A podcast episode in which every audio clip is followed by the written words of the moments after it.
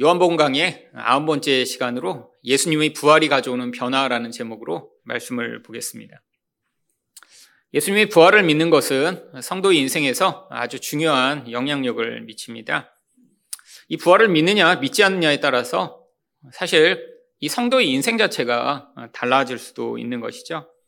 그렇다면 막달라 마리아의 이야기를 통해 이 부활이 가져오는 변화가 무엇인가 오늘 살펴보고자 하는데요. 예수님이 부활이 가져오는 변화는 첫 번째로 슬픔에서 기쁨으로의 변화입니다. 11절 말씀입니다. 마리아는 무덤 밖에 서서 울고 있더니 울면서 구부려 무덤 안을 들여다보니 지금 이 마리아는 큰 슬픔 가운데 사로잡혀 있습니다. 그런데 이 슬픔은 무엇에 근거한 것일까요? 바로 이 예수님이 마리아에게 누구보다 중요하고 또한 의지할 만하며 또한 사랑의 대상이기 때문이죠. 여러분, 우리 인생 가운데도 이 마리아처럼 우리가 의지하고 또 사랑하고 또 중요하다라고 하는 대상이 이렇게 죽거나 사라져 버릴 때 이런 동일한 슬픔에 사로잡히는 경우들이 자주 있습니다. 제가 제 인생을 돌아보았을 때도 그런 경우들이 여러 번 있었죠.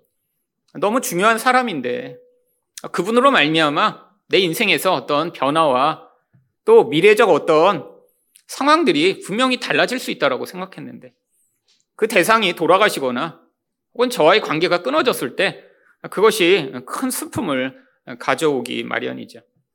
그런데 지금 마리아가 슬퍼하고 있는 진짜 이유는 이 예수님이 하나님이시기 때문에 슬퍼하고 있는 것이 아닙니다. 지금 이 마리아는 예수님을 하나님으로서가 아니라 지금 자신의 옆에 계시며 자신의 문제를 해결해 줄 수 있는 그런 분. 어쩌면 인간적 차원에서의 구원자로 바라보고 있었던 것이죠. 예수님을 진짜 하나님이라고 믿었으면, 아, 그래서 죽음도 그 하나님을 어떻게 할 수 없다라고 진짜 믿었더라면, 아마 그 예수님이 이렇게 돌아가신 것, 이것으로 말미암아, 아니, 그 시체가 사라져버린 것으로 말미암아, 아, 이렇게 울면서 고통하지 않았겠죠. 여러분 예수님은 살아계실 때 여러 차례 제자들에게 자신이 다시 죽었다가 살아날 것이라고 말씀하셨습니다. 이 막연하게 이야기하신 것이 아니라 아주 구체적으로 말씀하셨죠. 누가복음 9장 22절을 보시면 이르시되 인자가 많은 고난을 받고 장로들과 대제사장들과 서기관들에게 버림받으여 죽임을 당하고 제3일에 살아나야 하리라 하시고 여러분 예수님이 갑자기 돌아가신 것이 아닙니다. 아, 이 말씀을 여러 차례 제자들에게 하셨고요. 그리고 말씀하신 대로 돌아가셨죠. 아, 그냥 우연한 사고도 아니고 정말로 대제사장들과 아, 이런 서기관들에 의한 아, 이런 고난에 의해 결국 돌아가셨고 아, 그리고 지금 3일째가 되어 말씀대로 살아나셨던 것이죠. 그런데 막달라 마리아뿐 아니라 어떤 제자들도 이 말씀을 진짜로 믿지 않았습니다. 아니, 그들이 생각하는 그 생각의 틀 안에는 이 말씀이 전혀 들어오지 않았을지도 모르죠. 왜? 그게 바로 인간의 한계입니다. 여러분, 예수님의 제자나 막달라 마리아나 예수님이 정말 놀라운 분이라는 사실은 부인하지 않았어요. 예수님이 기적을 행하셨고, 아, 정말 물고기 몇 마리랑 떡 몇 개로 수천 명을 먹이는 것도 두 차례나 그들이 보았습니다. 바다 위를 걸어가시는 예수님도 보았고요. 아니, 폭풍우를 잠잠케 하시는 그 놀라운 기적을 보며 아, 그들은 와, 이분이 하나님의 아들이신가 봐 라고 예수님께 절하기도 했죠. 여러분, 심지어 썩어서 냄새나던 나사로를 살리시며 아, 죽음까지도 이기실 수 있는 분이 예수님이다라는 사실을 그들이 직접 눈으로 보았습니다. 아, 그런데도 예수님을 어떻게 알고 있는 것인가요? 육적인 그런 능력이 많은 분. 뭔가 내 곁에 계셔서 나를 도와줄 수 있는 그런 인간적 차원에서 예수님을 지금 바라보고 믿고 있었던 것이죠. 여러분, 예수님을 믿는다는 많은 사람들이 이런 육적 차원에서 예수님을 바라보는 경우가 굉장히 많이 있습니다. 아니, 그런데 인간은 어쩔 수가 없어요. 인간은 눈에 보는 것 아니고는 의존할 수 없는 존재이거든요. 여러분, 예수님을 처음 믿을 때 그래서 우리는 다 바로 이렇게 나에게 눈에 보이는 차원에서의 그런 도움, 아, 그런 은혜를 기대하며 예수를 믿는 경우 많이 있습니다. 아, 예전에 한국에 복음이 처음 전파될 때 하나님은 그래서 이런 미련한 방법으로 사람들이 예수란 어떤 분인가 관심을 기울이고 믿을 수 있도록 개입해 오셨죠. 아니, 저희 집안이 예수를 믿은 것도 아마 이렇게 저희 할아버지가 돌아가실 뻔하다가 다시 이렇게 기도를 받고 살아나시는 이런 기적과 같은 과정이 아니었으면 절대로 예수를 믿지 않았을 것입니다.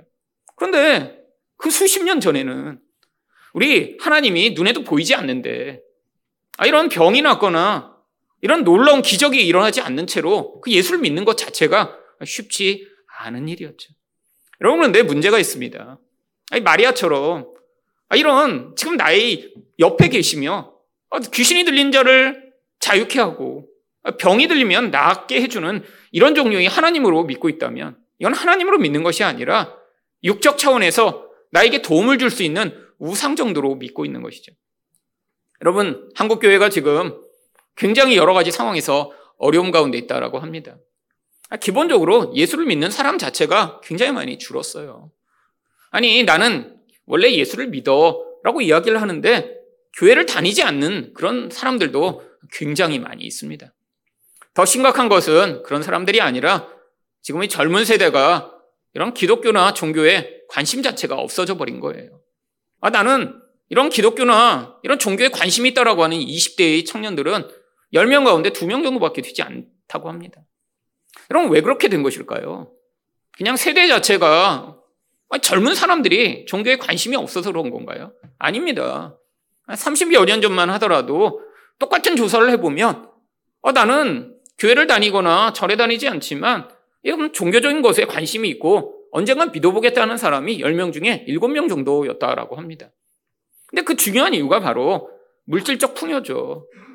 사실 사람들이 지금 나에게 도움을 줄 수 있고 내 인생 가운데 진짜 하나님과 같은 그런 구원자 역할을 할 수 있다라고 하는 것이 예전에는 기본적으로 우리가 다 경제적으로 어렵고 힘든 사람들이 많았기 때문에 당장 눈에 보이는 어떤 그런 돈이나 힘이 아니라 보이지 않는 하나님의 도움을 받고자 하는 마음들이 있었는데, 아, 이제는 내가 돈만 많이 벌어도, 아, 내가 세상에서 그런 힘만 가져도 그 역할을 얼마든지 돈이 대신 할 수 있다고 생각하는 사람들이 늘어나면서, 아, 눈에 보이는 차원에서의 아, 그런 의존과 의지를 바로 하나님이 아니라 눈에 보이는 돈과 힘에 두고 있기 때문이죠. 여러분, 이 막달라 마리아도 지금 예수님을 사랑하고 의지하지만 진짜 부활하신 하나님으로 그분을 믿고 있는 것이 아니라 아, 자기가 그렇게 고통할 때 귀신에 들려 모든 삶이 다 파괴되었을 때 자신을 그 문제에서 구원하여 준 그런 분으로만 바라고 있는 것이죠. 아, 그러니까 그분이 십자가에 달려 돌아가셨을 때 또 그 시체가 사라졌을 때 아, 이렇게 슬퍼하며 울 수밖에 없었던 것입니다. 여러분 혹시 여러분은 우리 예수님을 어떤 하나님으로 믿고 계신가요? 여러분이 인생에서 그렇게 문제를 해결해 줄 하나님 그 수준의 예수님이 머물러 계시다면 어쩌면 바로 그 예수님으로 말미암아 여러분은 실망하고 낙심하고 슬픔에 사로잡혀 살아갈지도 모릅니다. 여러분 아무리 예수를 잘 믿어도 인생 가운데 여러분이 이 땅에서 필요하다고 생각하는 모든 것을 우리 하나님이 채워주시지 않을 뿐더러 우리 예수님은 영적인 차원에서 훨씬 더 중요하고 가치 있는 우리 인생에서 진짜 중요한 것들을 공급하시는 하나님이시거든요. 결국 부활하신 예수님을 믿느냐 안 믿느냐는 너무나 많은 부분에서 우리 인생에서 차이를 가져옵니다. 여러분 우리가 왜 이렇게 눈에 보이는 것에 집착하고 살아갈까요? 결국 영원한 것을 보지 못하기 때문이죠. 이게 전부라고 생각하니까요.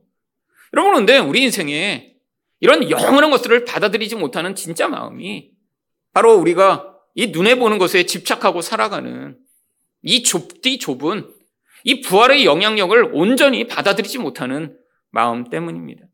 여러분 그래서 바울 사도가 고린도전서 15장 19절에서 뭐라고 얘기했나요? 만일 그리스도 안에서 우리가 바라는 것이 다만 이 세상의 삶뿐이면 모든 사람 가운데 우리가 더욱 불쌍한 자일이라. 여러분 정말 이게 전부라면 여러분 얼마나 허망할까요? 여러분 그런데 많은 사람들이 여전히 이 눈에 보이는 것이 전부라고 생각하기 때문에 아, 그래서 그렇게 이 땅에서 이 땅의 것에 집착하고 살아가는 것이죠. 여러분, 예수님이 이렇게 부활하신 뒤에 초대교회 성도들은 아, 물론 지금의 우리보다 훨씬 더 큰 은혜가 임했던 것이라고 믿습니다. 왜?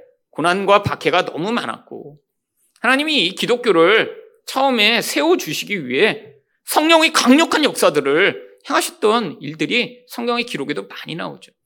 그런데 그들이 그런 하나님의 강력한 역사와 성령의 능력으로 가졌던 가장 강력한 마음 중에 하나가 바로 하나님 나라에 대한 소망이었습니다. 여러분, 근데 그 소망이 점점 어떻게 되어가고 있나요? 이 세상이 마치 눈에 보이는 천국처럼 여겨지면서 그 소망이 혹시 사라져 버리고 있는 것은 아닌가요? 여러분, 그런데 우리 인생에서 아무리 이 땅의 것을 사랑하고 의존하려고 해도 인간이라고 있는 한계가 결국 이 땅에 의존하는 것으로는 절대로 만족과 온전한 안정을 찾을 수 없음을 경험하게 합니다. 여러분, 이 땅을 살아가며 영원한 것이 어디 있나요?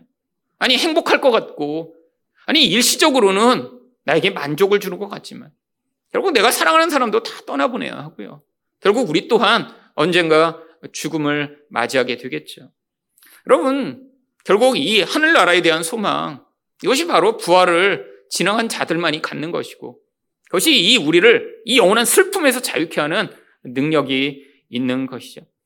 결국 바울 사도는 그래서 고린도전서 15장 17절과 18절에서 그리스도께서 다시 살아나신 일이 없으면 너희 믿음도 헛되고 너희가 여전히 죄 가운데 있을 것이요 또한 그리스도 안에서 잠자는 자도 망하였으리니. 여러분, 결국 이 부활에 대한 소망은 우리가 부활절 날만 한번 기억하는 것이 아니라 우리 믿음의 기초가 되어야 합니다. 여러분, 우리 인생에서 아무리 우리가 정말 슬픔과 또 내가 의존하는 것들이 사라지는 것 같은 고통을 경험할 때에도 우리 안에 이 부활에 대한 확실한 소망과 믿음이 있다면 아, 그것들을 넘어선 하나님 나라에 대한 소망을 받아들일 수 있고 그 영원한 나라를 소망하는 자는 이 땅의 것들을 잃어버리고 또 이 땅에서 슬픔이 닥치더라도 이겨낼 수 있는 능력을 얻게 되는 것이죠. 여러분, 이 땅의 인생이란 결국 이 고통에서 벗어날 수 없습니다. 결국 이 슬픔이라는 건 결국 고통이 만들어내는 결과죠. 여러분, 이 막달라 마리아가 이렇게 성경에서 중요한 여인으로 자주 나오는 이유가 이 마리아의 인생이 바로 우리 인생이기 때문이죠. 여러분, 이 마리아라는 이름 자체가 그래서 구약의 이 미리암, 결국 마라라고 하는 히브리에서 나온 단어라고 말씀을 드렸습니다. 여러분, 마라가 무엇인가요? 고통, 씀. 여러분, 이게 바로 우리 인생의 모습이라는 거예요. 신약 성경에서 이렇게 많은 마리아들이 계속 등장하고, 아니, 별것 아닌 것 같은 귀신 들렸던 이 막달라 마리아가 여러 차례 등장하는 이유가 바로 예수님이 이런 고통과 슬픔으로 말미암아 어찌 할 수 없는 인생 가운데 유일한 해결책이 되심을 우리에게 가르쳐 주시고자 하시는 것이죠. 여러분은 정말 인생 가운데 무엇으로 여러분의 슬픔을 이기고자 하시나요? 하나님 나라에 대한 참 소망이 아니고는 우리를 짓누르고 아 우리가 방비할 수 없는 이 모든 상실로부터 우리를 지켜낼 수 있는 것은 없습니다. 오직 예수 그리스도에 대한 이 부활의 능력과 믿음으로 이 슬픔으로부터 기쁨을 되찾는 여러분 되시기를 축원드립니다. 두 번째로 예수님이 부활이 가져오는 변화는 무엇인가요? 영적 시각의 변화입니다. 12절 말씀입니다. 흰옷 입은 두 천사가 예수의 시체에 뉘었던 곳에 하나는 머리편에 하나는 발편에 앉았더라. 여러분, 지난주 설교에도 말씀드렸지만 다섯 명이 넘는 여인들이 이 예수님이 무덤에 같이 갔습니다. 그런데 무덤 밖에서 무덤이 열려 있고 이 예수님이 시체가 없는 것을 보자 막달라 마리아는 먼저 혼자 제자들에게 알리기 위해 달려갔죠. 다른 여인들은 거기서 천사들을 만났어요. 그리고 그 이후에 제자들에게 알리기 위해 나오다가 또 예수님도 만났습니다. 아, 그래서 이들은 진짜 예수님이 살아계시고 부활하셨다는 사실을 확신 있게 제자들에게 이야기할 수 있게 됐죠. 근데 막달라 마리아 혼자 지금 제자들에게 갔다가 지금 혼자 다시 돌아온 상황입니다. 아, 그리고 거기서 시체 잊어버렸다고 생각해서 엉엉 울면서 그리고 보는데 그 안에 지금 천사들이 있는 거예요. 여러분, 근데 이 막달라 마리아는 지금 너무나 슬픔에 가득 차. 지금 엉엉 울면서 어떤 사람들을 보니까 지금 그게 천사인지 그냥 동산에 놀러 온 사람인지 어떤 사람이 지금 구분을 못하고 있는 상황입니다. 여러분, 이 천사들은 그냥 사람처럼 물론 모습을 갖추고 온 천사지만 아, 이 여인들이 이 천사를 보았을 때 성경은 뭐라고 얘기하나요? 그들이 두려워하며 놀라며 그들이 천사인 걸 알아봐요. 여러분, 아, 지금 이 천사들을 알아서, 어, 이 천사구나. 이런 놀라운 일이 벌어졌구나. 라고 할 만한데도 지금 이 막달라 마리아는 슬픔에 너무 사로잡혀 어, 지금 제대로 분간을 못하고 있는 상황이죠. 그래서 천사들이 13절에서 이 막달라 마리아에게 이렇게 이야기를 합니다. 천사들이 이르되 여자여 어찌하여 우느냐. 여러분 앞에 있는 다른 여인들한테는 예수님이 이렇게 살아나셨다. 라고 얘기를 해줬는데 얼마나 심하게 울고 있는지 왜 이렇게 울고 있어? 라고 천사들이 이야기를 합니다. 여러분, 바로 이게 막달라 마리아의 모습입니다. 이런 눈이 가려워져요. 지금 내가 의존하고 내가 붙들고 있고 내가 생각하는 것이 다 망가지고 나니까 그 슬픔에 사로잡혀 정상적으로 판단하고 결정할 수 없는 그런 상황이죠. 심지어는 예수님을 봐도 알아채지 못합니다. 14절입니다. 이 말을 하고 뒤로 돌이켜 예수께서 서 계신 것을 보았으나 예수이신 줄은 알지 못하더라. 여러분, 지금 이 막달라 마리아라 일부러 지금 다른 여인 들과 계속 성경은 대조적으로 보여줍니다. 다른 여인들은 예수님을 만나자 어떻게 했어요? 그 발 앞에 엎드려 경배하며 예수님을 맞이합니다. 알아봤어요. 근데 막달라 마리아는 지금 못 알아봅니다. 너무 큰 슬픔에 사로잡혀 있는 거죠. 엉엉 울어갖고 지금 눈이 제대로 안 보이는 거죠. 여러분, 그런데 이것이 단순히 이렇게 울어서 안 보이는 상태가 아닙니다. 영적으로 어두운 상태임을 지금 보여주는 거예요. 여러분, 영적으로 어두운 상태인 것을 보여주기 위해 일부러 15절에 이렇게 이야기합니다. 예수께서 이르시되 여자여 어찌하여 울며 누구를 찾느냐? 예수님 똑같이 물어보세요. 여러분, 이게 그냥 눈물만 조금 조금 이렇게 나오면 어찌하여 이렇게 우냐? 천사들도 물어보고 예수님도 물어보시겠어요. 지금 헝 지금 계속해서 멈출 수 없는 슬픔 가운데 사라진 걸 보고 왜 이렇게 우느냐고 물어보시는 거예요. 여러분, 그때 마리아가 뭐라고 이야기합니까? 마리아는 그가 동산지기인 줄을 알고 이르되 주여 당신이 옮겼거든 어디 두었는지 내게 이르소서. 그리하면 내가 가져가리이다. 여러분 일부러 여기에 예수님을 동산지기로 착각했다라고 이야기를 합니다. 왜죠? 여러분 이렇게 영적으로 어두워진 진짜 이유가 바로 이, 이 동산이 아니라 구약 성경에 있던 어떤 동산에서 벌어진 결과임을 보여주기 위한 거예요. 여러분 인간이 왜 이렇게 영적으로 어두워졌을까요? 눈에 보는 것 아니고는 왜 믿지 못하게 되었을까요? 왜 보이지 않는 하나님을 알지 못하고 그 하나님마저도 우상처럼 섬기게 된 것일까요? 바로 에덴 동산에서 죄가 들어와서 그렇죠. 여러분 창세기 3장 5절을 보시면 너희가 그것을 먹는 날에는 너희 눈이 밝아져 하나님과 같이 되어 선악을 알 줄 하나님이 아심이라. 여러분 에덴 동산에서 바로 이 뱀의 욕을 받아 인간이 어떻게 됐어요? 눈이 어두워졌습니다. 아, 물론 눈이 밝아진다고 했는데 거짓말은 아니에요. 어떤 눈이 밝아졌죠? 육적인 것을 보는 눈이 밝아졌어요. 세상에 좋은 것들을 보면 그것들을 갖고 싶고, 아, 세상에 힘을 보면 의존하고 싶고, 멋진 사람을 보면 그 대상이 좋아 보이는 눈에 보는 것만을 의존하는 눈이 밝아져 버렸어요. 근데 어떤 눈이 어두워졌죠? 보이지 않는 하나님을 향한 눈이 어두워져 버렸어요.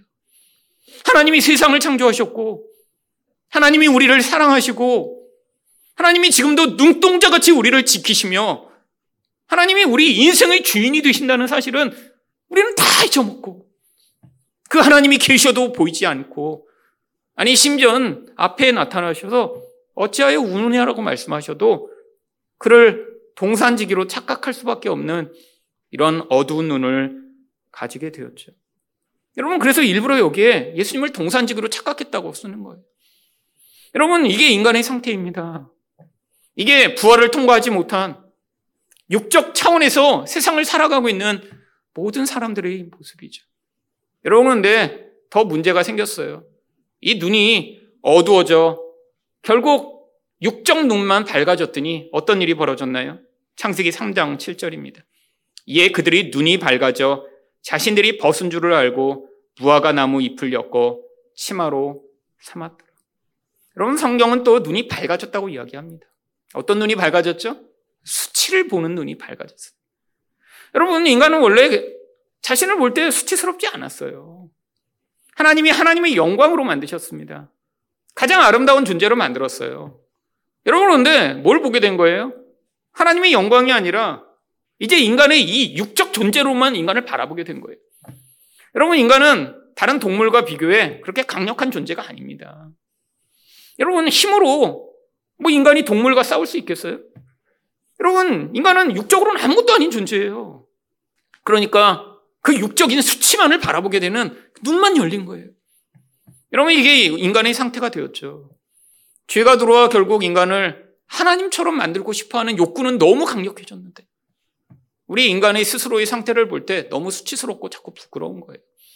여러분, 인생에서 많은 사람들이 이 수치에서 벗어나고자 인생을 살아가는데 벗어나지 못하는 경우가 너무 많이 있습니다. 여러분, 내가 남과 같은 존재가 되어야겠다고 생각하는 그 근원 안에 있는 본질도 뭐죠? 수치감을 벗어나고자 하는 거예요. 아, 내가 뛰어난 존재가 되고 싶은 이 열망도 어디에서 근거하죠? 수치에서 벗어나고 싶은 거예요. 수치에서 벗어나 내가 영광스러운 존재가 되고 싶은 거예요. 다른 사람보다 똑똑하고, 다른 사람보다 키도 크고, 다른 사람보다 능력도 있고, 다른 사람 위에 사람들이 아, 멋있다라고 할 만한 존재가 되고 싶은 열망은 가득해졌는데, 우리 이 육적 능력으로는 그런 열망을 채울 수 없어. 이 땅을 살아가며 계속해서 비교의식에 시달리며, 남보다 더 좋은 환경과 능력을 가지고 있는 사람들을 보면 거기에서 자꾸 자기 자신을 부끄럽게 여기고 열등감을 느끼게 되죠. 여러분, 이 마음 때문에 결국 우리 모든 관계가 틀어집니다. 여러분, 이게 인간의 본성이라 사촌이 땅을 사면 배가 아픈 거예요. 여러분, 얼마나 이게 보편적이면 속담이 됐겠어요. 여러분도 그러시지 않나요? 아니, 어떤 유명한 사람이 그렇게 잘 됐다 그러면 별로 배 안 아픕니다. 그 사람이랑 나랑 관계가 없다고 생각하니까요. 근데 내가 아는 내 친구가 아니, 내 친척이 뭔가 잘 됐다고 하면 여러분도 배 아프시죠? 왜요? 이 수치감 때문이에요. 나는 걔보다는 잘난 존재라고 생각하는데. 아, 그래서 더 잘나고 멋지고 싶었는데. 근데 그것들을 증명할 수 없게 되며, 그러면서 수치감에 사로잡히는 거죠.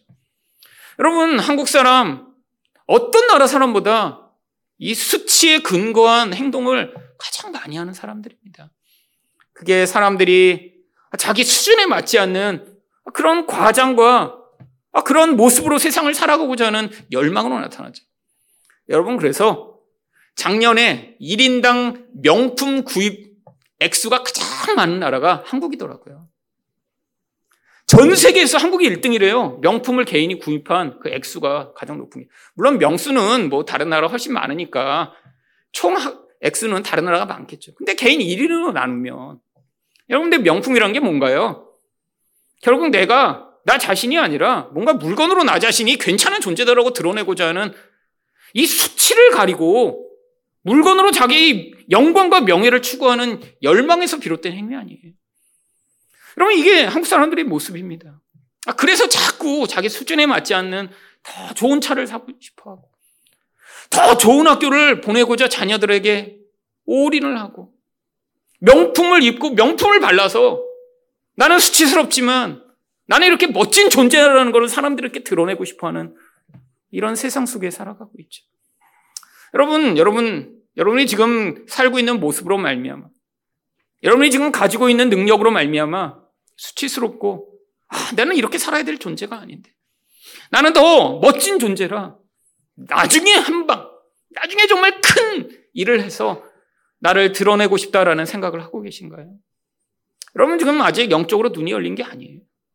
마치 아담과 하와처럼 아니 막달라 마리아처럼 지금 어두운 가운데 계속해서 육적인 것만 바라보고 살면서 이 하나님 나라의 더 영광스럽고 아름다운 것들은 받아들이지 못하는 상태가 아닌가. 여러분, 여러분이 예수님의 음성을 들으셔야 합니다. 여러분, 이 눈물 가운데 예수님도 알아보지 못하던 이 마리아가 어떻게 되나요? 16절 말씀입니다.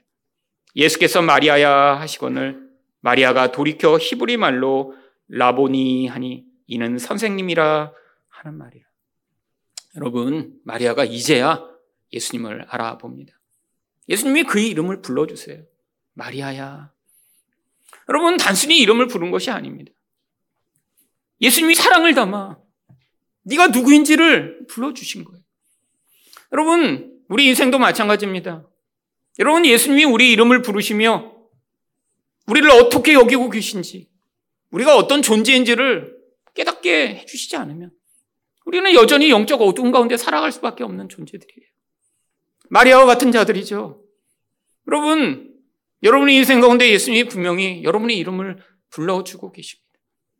여러분, 제 인생 가운데도 하나님이 찾아오셔서, 물론 제가 예수님이 이렇게 마리아처럼 직접 만나거나 본 적은 없지만, 아, 그분이 내 이름을 부르며 나를 기억하고 나를 사랑하신다라고 하는 사실을 알려주실 때, 마치, 아, 이 세상이 정말 좋아 보인다.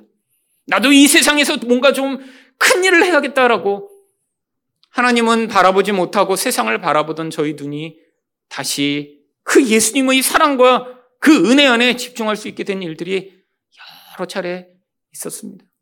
여러분, 예수님이 여러분의 이름을 부르실 때 그 이름에 여러분 귀를 기울이고 응답하셔야 합니다.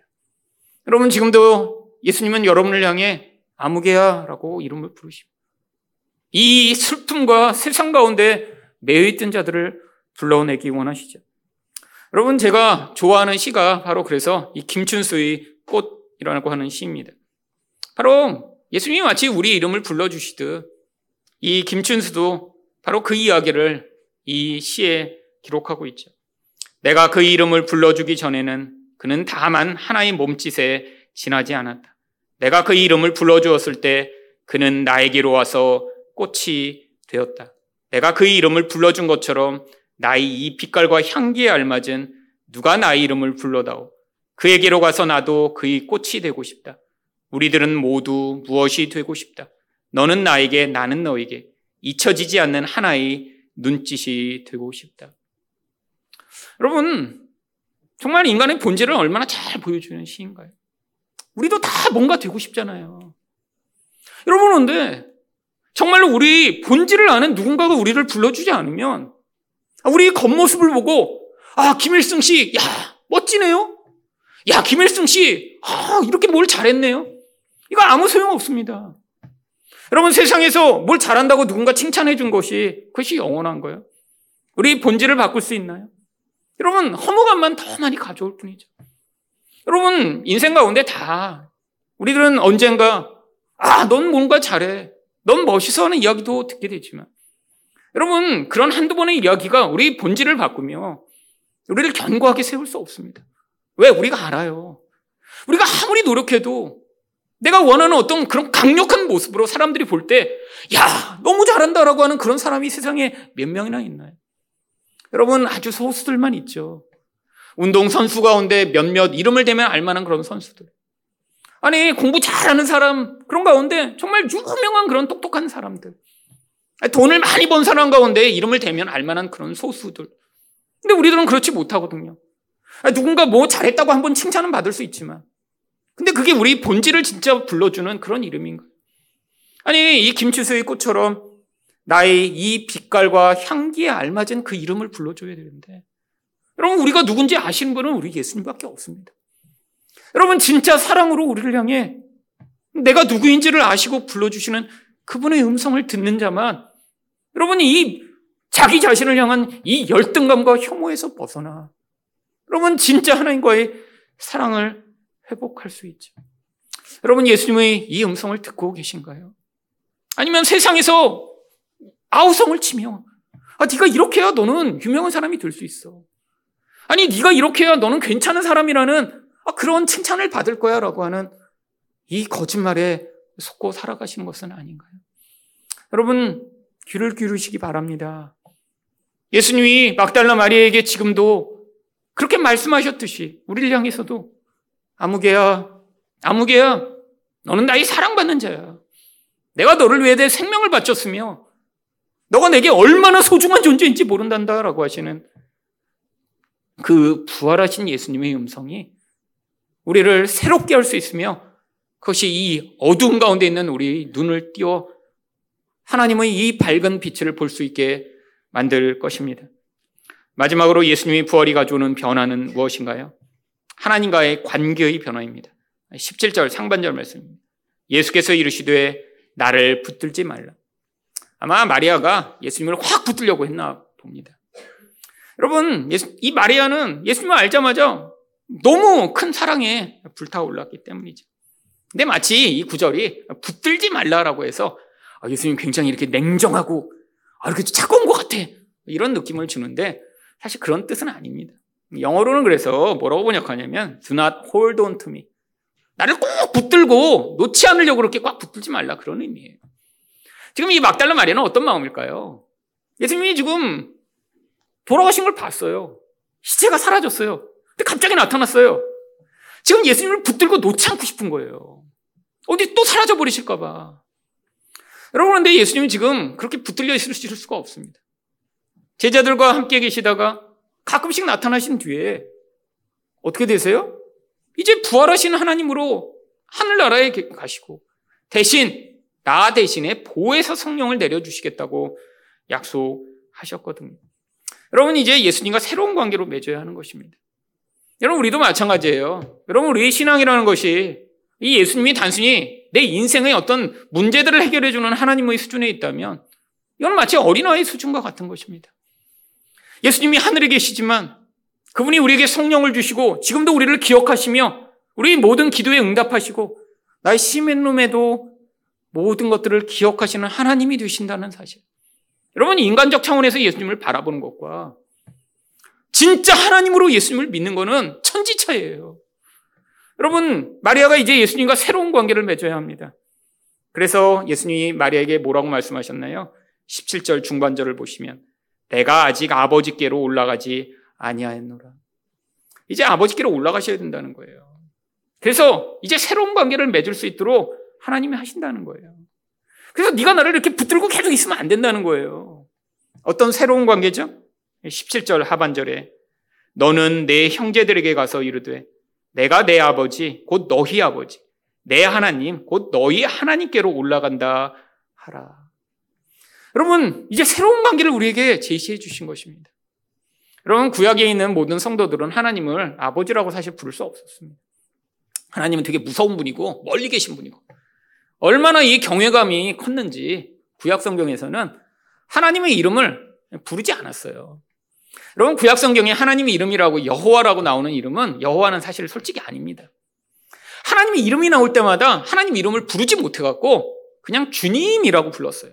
그래서 원래 구약 성경이 기록된 데다가 자음만 써 있는데 그 이름이 나올 때마다 거기다가 그냥 주님이라고 부르는 아도나이라는 히브리어의 모음만을 붙여놓은 다음에 그게 여태까지 전승이 돼서 그게 우리가 지금 여호와라고 불리는 이름이 된 거예요. 근데 그러니까 하나님 이름은 여호와는 아니에요. 그게 여호와라고 부르는 그 자음에다가 그냥 모음, 아도나 이 모음을 합쳐서 그들이 그냥 아도나이라고 하나님 이름을 그냥 주님 주님 부르는 것을 지금 우리가 그냥 여호와라고 읽게 된 거예요. 하지만 수백 년간 여호와라고 읽었으니 뭐 지금 그냥 읽어야죠. 뭐 할 수 없죠. 새로운 이름이 뭔지 몰라요? 하나님 원래 이름이. 여러분 이름 부를 때만이 아니었습니다. 서기관들이 성경을 기록할 때 하나님 이름이 나오면 어떻게 하는 줄 아세요? 가서 목욕을 하고 와서 그 이름을 썼어요. 근데 구약에 여호와라는 이름이 4천 번 넘게 나옵니다. 성경 쓰려고 그러면 목욕을 수없이 해야 돼요, 목욕을. 그럼 왜요? 그만큼 경외로운 거예요. 그분이 무서운 거예요. 여러분, 근데 예수님이 뭐라고 하세요? 하나님이 뭐라고요? 원래 내 아버지시래요. 맞죠? 예수님은 하나님 아들이니까. 근데 뭐래요? 곧 너희 아버지가 되신대. 하나님은 내 하나님이에요. 나랑 특별한 관계를 맺고 있는 분인데, 이제 너희 하나님이 되신다라고 이제 알려주시는 거예요. 여러분, 어떻게 이런 일이 가능해졌죠? 예수님이 부활하셨기 때문입니다. 부활하셨다는 건 이제 죄 문제가 해결됐다는 거예요. 죄의 결과인 이 죽음이 이제는 우리들로부터 자유케 되었다는 거예요. 이제 우리가 하나님을 아버지라고 부르고 하나님을 우리 하나님이라고 부를 수 있는 새로운 관계가 열렸다라고 하는 것입니다. 여러분, 이게 부활이 가져온 결과예요. 예수님이 부활하시지 않았더라면 우리는 하나님을 아버지라고 부를 수 없습니다. 예수님이 부활하시지 않았더라면 우리는 하나님을 우리 하나님이라고 부를 수 없는 거예요. 여러분, 예수님이 부활하셨기에 죽음을 이기시고 죄를 해결하셨기에 이제 우리가 하나님 앞에 아버지라고 부르며 나아가 그분 앞에서 울고 어리광 피고 우리 필요를 간구하며 그 아버지의 긍휼과 은혜를 구할 수 있는 자리에 서게 된 것이죠. 여러분, 부활한 예수님을 만난 다음에야 그래서 우리 시각이 육적 차원에서 이제 영적 차원으로 변화되고 예수님이 누구신지 진짜 하나님이시라는 사실을 받아들인 다음에야 이제 무엇을 할 수 있나요? 18절 말씀에 막달라 마리아가 가서 제자들에게 내가 주를 보았다 하고 또 주께서 자기에게 이렇게 말씀하셨다 이러니라. 여러분 그제서야 우리는 증인의 삶을 살 수 있습니다. 여러분 우리가 육적 차원에서 전하는 예수. 아니 예전엔 그런 경우가 많았죠. 아, 하나님이 내 병을 고쳐 주셨습니다. 여러분 문제가 있어요. 아, 교회에 병 고치기 위해서 사람들이 모여들기 시작하면서 병 나은 사람들이 있죠. 근데 그 수준에서 그냥 머물러 있다가는 무슨 일이 벌어져요? 아, 병원 나왔어요. 근데 그 다음에 뭐가 있죠? 아, 더 이상 뭔가 내가 원하는 육적 차원에서의 변화가 안 나타나면 더 이상 하나님과 관계를 맺을 수가 없습니다. 여러분, 아, 그런 분들 많이 있었어요. 예전에도 한국에도 여러분 교회에 나와서 병 나은 사람 정말 수도 없이 많았습니다. 근데 거기서 끝난 경우에는 많은 사람들이 더 이상 내 육적 차원에서의 하나님의 공급이 없다고 생각하니까 하나님과 제대로 관계를 믿을 수 없었죠. 여러분, 우리 하나님, 물론 우리가 아픈 것 아시고, 우리가 이 세상에서 무엇이 필요한지 다 알고 계십니다. 여러분, 정말 제 인생을 봐도 그래요. 하나님이 정말 제 인생에 영적인 것만 주셔서, 아, 성경만 먹고 살게 하셨나요? 아니요. 정말 기적과 같은 일들이 너무너무 많았습니다. 여러분, 그런데 여러분 그것만이었다면 아마 저도 우리 하나님은 야 기도 많이 하면 아, 돈 주시는 분이에요. 기도 많이 하면 병 고쳐 주시는 분이에요. 아, 지금 병이 안 나면 더 열심히 기도하세요라고 이야기하는 수준에서 맞췄겠죠. 하지만 하나님 제 인생 가운데 주셨던 그런 육적 은혜보다 더 큰 영적 은혜가 무엇인지 알게 하시고 이 영혼을 가득 채우고 있던 이 욕망과 두려움에서 벗어나게 하시고 정말 하나님이 진짜 부활하셔서 내 인생에 주시고자 하는 그 놀라운 은혜가 무엇인가 경험케 하신 것이 육적으로 한 번, 두 번 좋은 것을 맛보게 된 것보다 훨씬 더 큰 은혜인 것입니다. 여러분, 여러분은 정말 부활하신 예수님을 믿고 계신가요? 그래서 그 은혜로 말미암아 정말 여러분의 그 슬픔이 이젠 기쁨으로 변하고 이젠 영적인 눈이 열려 하나님과 새로운 관계를 맺고 계신가요? 여러분 안에 이 부활하신 예수님에 대한 온전한 믿음으로 말미암아 이런 새로운 변화를 누리는 여러분 되시기를 예수 그리스도 이름으로 축원드립니다.